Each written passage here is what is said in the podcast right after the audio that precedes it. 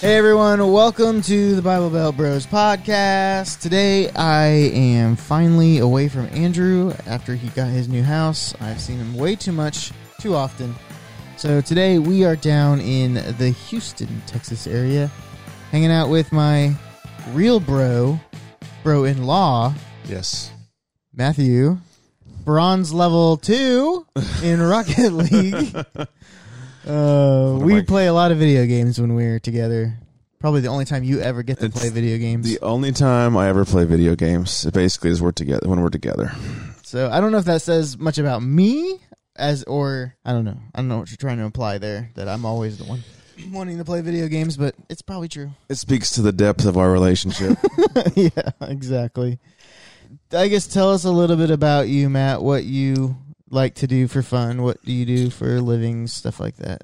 well, since me and Dusty are bro-in-laws, that means that our sisters. I mean, my wait, Our sisters are our sister-in-laws. sisters. No, it means that our wives are sisters. There, I got the family tree right. Yeah. Um, and so I am a native Houstonian. Um, I am a father of two adopted kiddos and two adopted doggos. And uh, for a job, I am a research scientist. I work for a large chemical company uh, doing research and development in our labs. Professionally, my background is chemistry, organic chemistry specifically. Um, so some of my hobbies are related to science. I like to make soap in my garage. That's the only thing I make in my garage. Oh, really? Yes, that's not made out of wood or something like that. Yeah. Um, I used to play a lot of disc golf, but I don't do that much anymore. Uh, sports have always been a big big hobby of mine. Trying to stay fit, and I'd say related to what we're going to talk about today, one of my hobbies is being a, a amateur theologian and Christian apologist, I guess you would say, and researching or reading about the interface between theology and science. Hashtag nerd. Nerd alert! Nerd alert! Nerd alert! Pretty much. So when we come and visit you in Houston, uh, you you have tons of like sciency experiments for us to do, which is always fun, and also proves that if you don't play video games all the time, maybe you'll do something with your life. It's quite possible. So, It's quite possible. so anyways, but we we have a lot of fun here every time we come. We we came for vacation, and with the COVID stuff, not much to do outside of our house, but it's been like a staycation for you, a vacation for me, and uh, I Yep. think every day there's been every time we come, your wife is the planner, so is my wife. So they uh, they have tons of things for us to do. We have a schedule to follow for the most part, and Yeah, video games is a part of that schedule. So it's penciled in it's in all the blank spaces. the very few blank spaces that there are. So That's right. So we've done a lot of fun ones uh, this week, um, dissecting owl vomit, owl droppings, pellets, Yep. and weird stuff like that. Making slime, making slime, making the uh, what are we getting ready to do? The elephant toothpaste. elephant toothpaste. Yeah, so that'll be fun. we would be doing all these without kids here too, right? Right? yeah, yeah, yeah. Oh, we're kids. Where are kids at? yeah, exactly. Um, but today I, we were talking, and I was like, "Shut up! Let's hold this. Let's record a podcast before we get too far into it." But I want to talk a little bit about creation and uh, the idea. There's multiple ideas of you know is was it seven literal days? Did Jesus really take a full week, calendar week, and create everything, or did what did it did it span from millions of years, thousands of years, Billions of years. billions of years. Who knows? Um, but so, just a background for me. I've grown up church boy, like yourself, I believe, Oh, right? yeah. And so, uh, but my indoctrined theory of creation was seven literal days. Was that the calendar existed existed before creation? So Jesus made sure, God made sure to create it within the calendar week. No, I'm just uh I've been taught that it's the earth is maybe like 10,000 years old, that carbon dating is a flawed system, um that dinosaurs basically dinosaurs existed during before the flood. Um So at the same time as people. For a little bit. Correct. Like one little interpretation of a verse that Mhm. maybe says that. Um, that that the flood of Noah is what put maybe the whole hole in the ozone layer. Like around that, everybody lived for like a thousand years or whatever. Snap! I'd never heard that before. And Interesting. so, like volcanic eruptions, like were Right. everywhere, and Right. that's where all the water came from, basically Oh, what, uh, to flood the whole earth was the water that was surrounding the earth, something like that.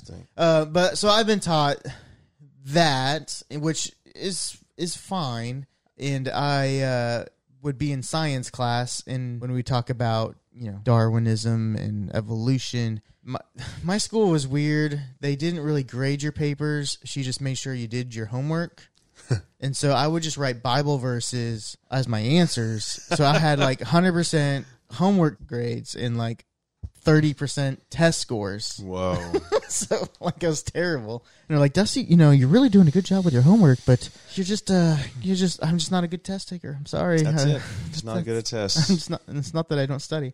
And so you had talked about from a Christian standpoint the possibility of believing that the earth is millions of years old. And so I wanted to kind of dig into that Yeah. a little deeper and uh tell us everything you know about everything. Everything I know about everything. Ready, go. Ready now. You know, I think uh, we were probably brought up fairly similarly um, in that I don't ever remember being told specifically by my parents one way or another, like Genesis is literal, Genesis isn't literal.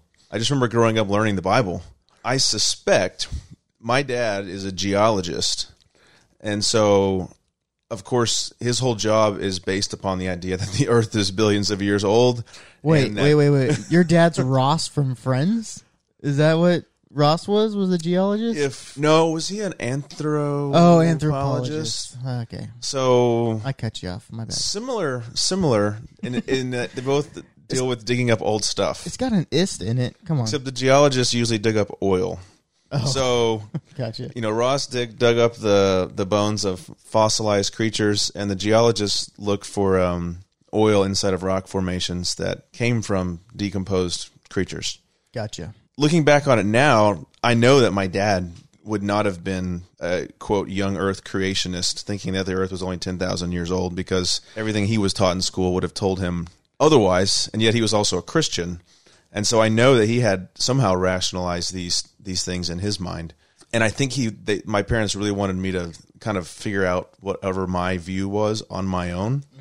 I don't remember having a lot of conflicts in school about it. Yeah, so I guess growing up with a Christian worldview, uh, being a Bible believing Christian, being that the Bible is the inspired word of God, as I started to, I guess, expand out in my scientific endeavors and be a little bit more in tune with what the kind of leading theologians and scientists say on on this topic that we're talking about creation. How did it happen? How long ago did it happen? I kind of started to investigate uh, for myself at least from a layman's standpoint i would say or maybe si- slightly more knowledgeable than a layman. You know how how can these views be how can these views be brought together?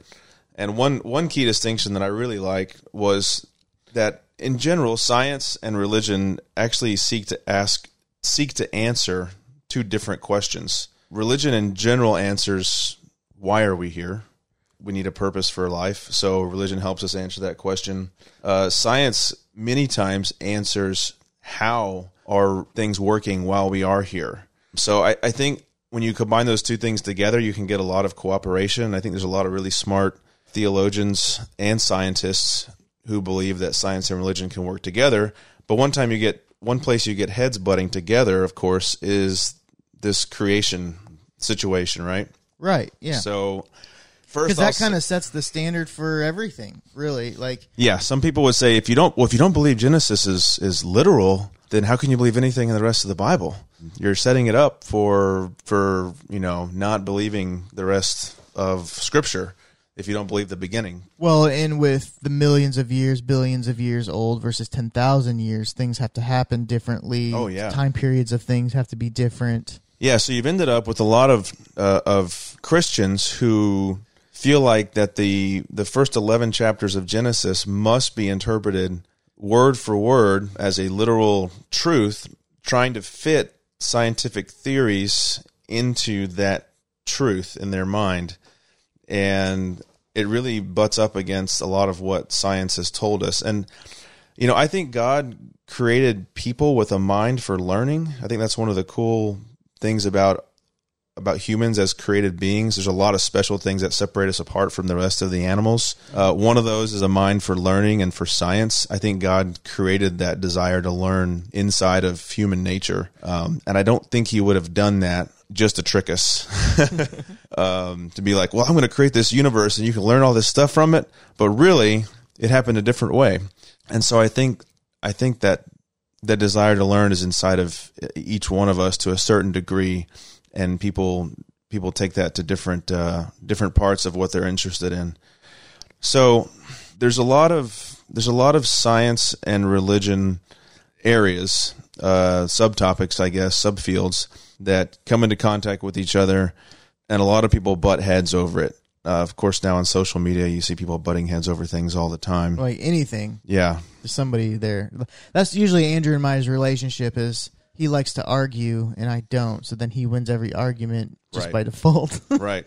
So this this kind of this field that I've been following fairly fairly recently. Um, there's a, a really prominent theologian named William Lane Craig, and he's a he's a philosopher. He's a theologian. He's a Christian apologist, and I just listened to a long series that he did on the first eleven chapters of Genesis, only looking at it from a literary standpoint just looking at the body of work as a piece of literature, what does it plausibly say? And I know that it's possible. It's possible for, for God to do anything, right? So I think God could have created the whole universe yesterday and implanted us with all of our memories, and literally everything's only existed for a day. That's possible. yeah. Is it plausible? I don't think so. Um, and I think when you look at at Genesis, uh, the first eleven chapters of Genesis are usually kind of considered separate from the rest of it as the creation story. I like to look at it from a what is plausible, what is most plausible question, not a what is possible uh, point of view. And I think when you get into the body of Genesis 1 through 11, there are multiple things that point to it being a much more figurative work of literature than a quote literal work of literature. Um, and I, that probably rankles some people's feathers because they hear, well, you're just saying that it's not true. And I think there's the true meaning of interpreting something literally is not literally taking it word for word. It's looking at the whole scope of a piece of literature. It's looking at when was it written, who wrote it, who was it written to, what did the world look like at the time that it was written, um, and what was the purpose of the writing. And since this is a relatively short podcast, uh, one possible view you can get out of out of answering those questions is that Genesis actually reads like um, the first eleven chapters of Genesis actually read more like a an ancient what, what's what's qua classified as mytho historical work. Now, people hear the word myth and they absolutely freak out because you're saying Genesis is a myth, and you're saying it's not true. We take it literal. Look up what a myth actually is, and in ancient literature, a myth was actually typically a story told about something that happened in the very distant past that was grounded in realities of the present for the author. So, saying that the first 11 chapters of Genesis are in a genre called mytho history is just saying that the author, which many people suspect to be um, Moses, I believe, yeah. wrote this part of Genesis as a way to educate his people, God's people, on the nature of God and, in a general sense, how creation happened. There are a bunch of general, I think, one way you can look at this is there's a bunch of general truths in this creation story. God created the world out of nothing. That's a general truth you can get out of it. Uh, God created humans separate and special from all the other beings on the planet. That's a general truth you can get out of it. Uh, God has a covenant with his people. You can get that. You know, so there's all these great truths that they don't go away when you consider Genesis 1 through 11 from a non literal standpoint. From a science standpoint, I think there's a lot of issues with trying to force science to prove a young Earth creationist view. Um, there's just a lot of things that don't make sense, and so as as a scientist, I had to come to some kind of rational view for myself, honestly, on how do I rationalize my religion and what I know to be true from various scientific experiments and data that I can look at and read and read about. And in coming to this, I have found absolutely nothing that says you have to believe in science or you have to believe in religion. Right. And a lot of people get stuck on that. Like, well, you got to believe this or you got to believe that. And I think they work beautifully together.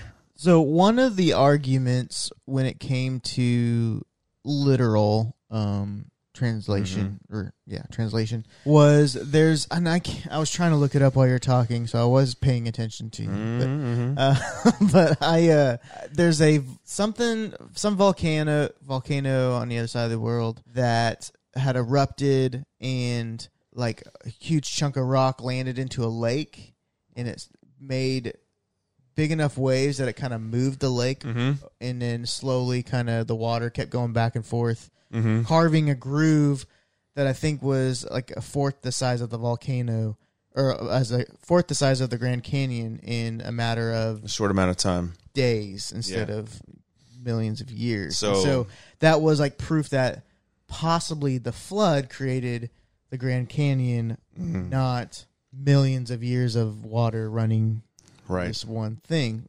Just I think for them and and maybe me too, but for the literal translation people, the the flood did a lot of things Yes. to shape the world. And uh, so a lot of things come from the flood itself. And so um, that's where they say like the, the earth was more uh, not flat, but not not as Right. curved and stuff. Um, and so all of that happened through the events that had to create the flood to gather enough water to flood the earth. And I think another belief that's that is kind of common for for people looking at it from this young Earth creation standpoint is that before uh, so you can tell me if I'm right or not. Before the flood, it never rained, Correct. and then yeah, after at the flood and afterwards, it always it rained from there on out.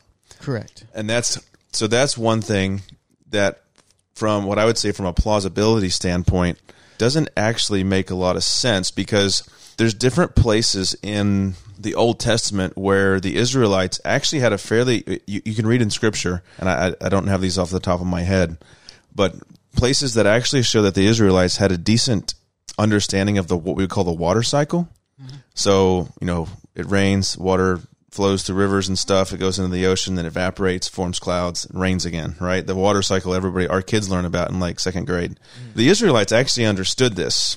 So, for an Israelite author to literally think that it didn't rain before the flood and it rained after the flood, from a plausibility standpoint, that's just not plausible. Mm-hmm. And so, that's one of those situations where, well, if he was telling the story figuratively, it all kind of works itself out. You don't have to take these as micro facts and be like, well, I gotta, I gotta fit this into the scientific theory somehow that it didn't rain before the flood and it rained after the flood, and here's three reasons why. Another, another area that people really have trouble with, I think, like atheists and non-believers or agnostics have trouble with, is just looking at the first two chapters of Genesis. It kind of tells the creation story twice. Right, it kind of goes through the days in Genesis one, and then in Genesis two, it it tells the story again. It basically walks through creation again, but almost from a different viewpoint, and things actually happen in a different order. Oh, So if you look at them literally word for word, you would actually have to think that the author was purposely writing the story two different ways, and no one would do that on purpose if they were trying to tell a historical um, story. But if they were just trying to illustrate God's providence and some of the basic, you know, mechanisms that God used to create the universe, then sure, he illustrates how important creation is by telling it twice in two different ways. Um, and so I think you really get stuck trying to fit square pegs into round holes when you when you say, well, it has to be 100% literal and there's no figurative language in, in these scriptures. So what you're saying that it is possible to believe in science It is. and believe in Jesus. it actually works. and and I think you know it's it's looking at the different parts of the Bible as pieces of literature and kind of what type of literature are they? Like everybody kind of accepts that what like Psalms is poetry, right? Right. Psalms nobody has nobody has problems saying that Psalms has a bunch of figurative language in it. Right. I mean, it's very illustrative. Uh, David's, you know, his laments and his praises. There's all sorts of similes, metaphors, and and figurative language in the Psalms. Nobody has a problem with that. But I think when people hear that the creation story in Genesis may be told a little bit more figurative than they think, then it, it, it just sends people off of a cliff and they think, well, you just you're not even believing in the Bible anymore you know, for me personally, Genesis is a completely separate book from the New Testament. It's written by different people at a different time. I mean, I have no problem believing in the historical Jesus, and I think there's a lot of evidence for Jesus being exactly the person and and personification of God that the New Testament authors say that he is. right. And this kind of brings up another little subtopic is which is that Genesis is referenced a lot in the New Testament. Jesus talks about Adam. And some people will say, well, if if Jesus talks about Adam and now you're saying that Genesis is figurative, then are you saying that Jesus was wrong when he referenced the New Testament? Um, and people get, I mean, that's, that's an important point. I would, I would agree with that. You got to kind of figure out, well, was Jesus kind of going with the, the knowledge of the time and people at that time believe that Genesis was, you know, 100% literally true. And so he was just speaking in a language they would understand, but he really knew that it wasn't true Right. or or what? Um, and one way that this could be explained that I've heard is that let's say we're talking and we're we're talking about some sensitive topic and one of us says something and the other one says, "Well, you just opened Pandora's box on that one, buddy." Does that mean that you actually believe there was a person named Pandora and that she had a box and that the box was opened and all sorts of things came out of it? No, it does not. bo- It does not mean that. What it does mean is that you're taking a reference from literature and using it to ground to illustrate a, a current truth. And so that's that's one possible way to look at like why Jesus or any of these other New Testament authors would have mentioned Genesis um, or characters from Genesis. So you're saying it's possible that Adam and Eve aren't really Adam and Eve. It is. I, I, I think there is a there is there are of course genealogies in Genesis, and that's where a lot of people get like the age of the earth. Right? They add up all the years Right. of all the people, Right. and so there's kind of two ways to look at Adam and Eve. You can have a literal Adam and Eve, or you can have a historical Adam and Eve. Um, were Adam and Eve truly the first people, and they were the only two people? Here's where you get to the incongruencies with Genesis one and two. You know, it, it talks Genesis one talks about Adam and Eve like they're the only two people, but then in Genesis two or three, right when Cain kills Abel, Cain gets sent off, and it says he goes off and basically starts his own family. But with who? With who? With like the the monkeys? Oh man. and so you kind of get stuck in these situations like you know did adam and eve have adam have a belly button? That, Right. that kind of stuff. Um and and uh, you go you go down these rabbit holes and i think if you look if you just take a step back and just at at least open open part of the mind to the idea that this book may have been written for people to understand at any time it written, it's written for kids to understand God's providence in creation. It's written for adults to understand it. It's written for people to understand it 3,000 years ago when they had no knowledge of science and it made total sense. And it's written for us to be able to understand it now, given everything that we know about it. I think it's really a beautiful book and it really, it does stand the test of time and it stands the test of different viewpoints, um, looking at, looking at its truthfulness. Yeah, I agree. And so we're gonna end the podcast here because we could just keep going. Because We could go for a while. every time you talk and you say something, it's it brings again, up something else. something else. Yeah. so we Yeah. should we should have podcasted on the first day, not the last day. we could have had a series. We could have had a series going, but uh, but our wives didn't plan the podcast no, schedule. not. I mean, Shay had told me a couple times, "Don't forget," and I kept forgetting. so it was Rocket League or podcast. What are we gonna do? Hmm. Hmm. So, but thanks for being on. To me, it was just more when we're having a conversation. I, I had a very immature reaction to people who believed in science as, when I was younger. Right. And so, just being able to be a little bit older in, in everything in my life, um, I've been able to see things differently or see Mm-hmm. things outside the box of what everybody's been saying, you know, and the whole podcast kind of theme is around the fact that the church back in the day hated rock and roll music. It was of the devil. All of a sudden, we're playing rock and roll music in churches for God, you know. And so it's like um, the church, uh, in my my experience, um, my dad marrying a divorced person, my mom who was divorced, my dad married her, and and was very looked down upon of oh my gosh you that's that's terrible sin and all of a sudden like there's pastors who are now divorced and it's fine you know so it's it's it's just a different like viewpoint of it and so to me like taking everything with what one person's belief is and not working it out yourself and saying like is it actually right you Right. know, you know like And and how does it how does it interact with your view of the gospel? Right. I mean, I personally don't think this issue is a salvation issue. exactly It's a great thing to be interested in. It's a great way to bring atheists or other agnostics into Christian lines of thought Yeah, to the get them thinking. conversation, yeah. Conversation. Most atheists basically decide to be atheists when they're teenagers. Most. Yeah. And so what you what you have is a lot of adult atheists who have very immature views of scripture because they they decided when they were a teenager. How many things do you decide when you're a teenager that you like regret, right? exactly Um, so yeah, but you're exactly right. Things change, viewpoints change. I mean, what Copernicus, right, said that the the Earth moves around the sun, not the sun moves around the Earth, and he was like almost killed for it or something, or excommun- he was excommunicated from the church, Right. Because people latched onto some scripture that said the Earth is the center of the universe, and this guy was like, "Well, I got these cool scientific instruments that nobody else knows how to use, Yeah. but they're telling me this Earth actually moves around the sun. And when you get stuck just forcing like forcing yourself to only have one view on one topic and not even be open to evidence. Right. You know, evidence that might point a different direction, then you know, that's to me that's a, a closed minded place to be. Yeah. Um, and there's a lot of really smart theologians and Christian scholars out there who do believe that, you know, science and theology and Christianity can actually work really well together. Side note: the shepherds and the wise men look. They were following the stars, like so. They have been dedicating their life following the stars to see. Yeah.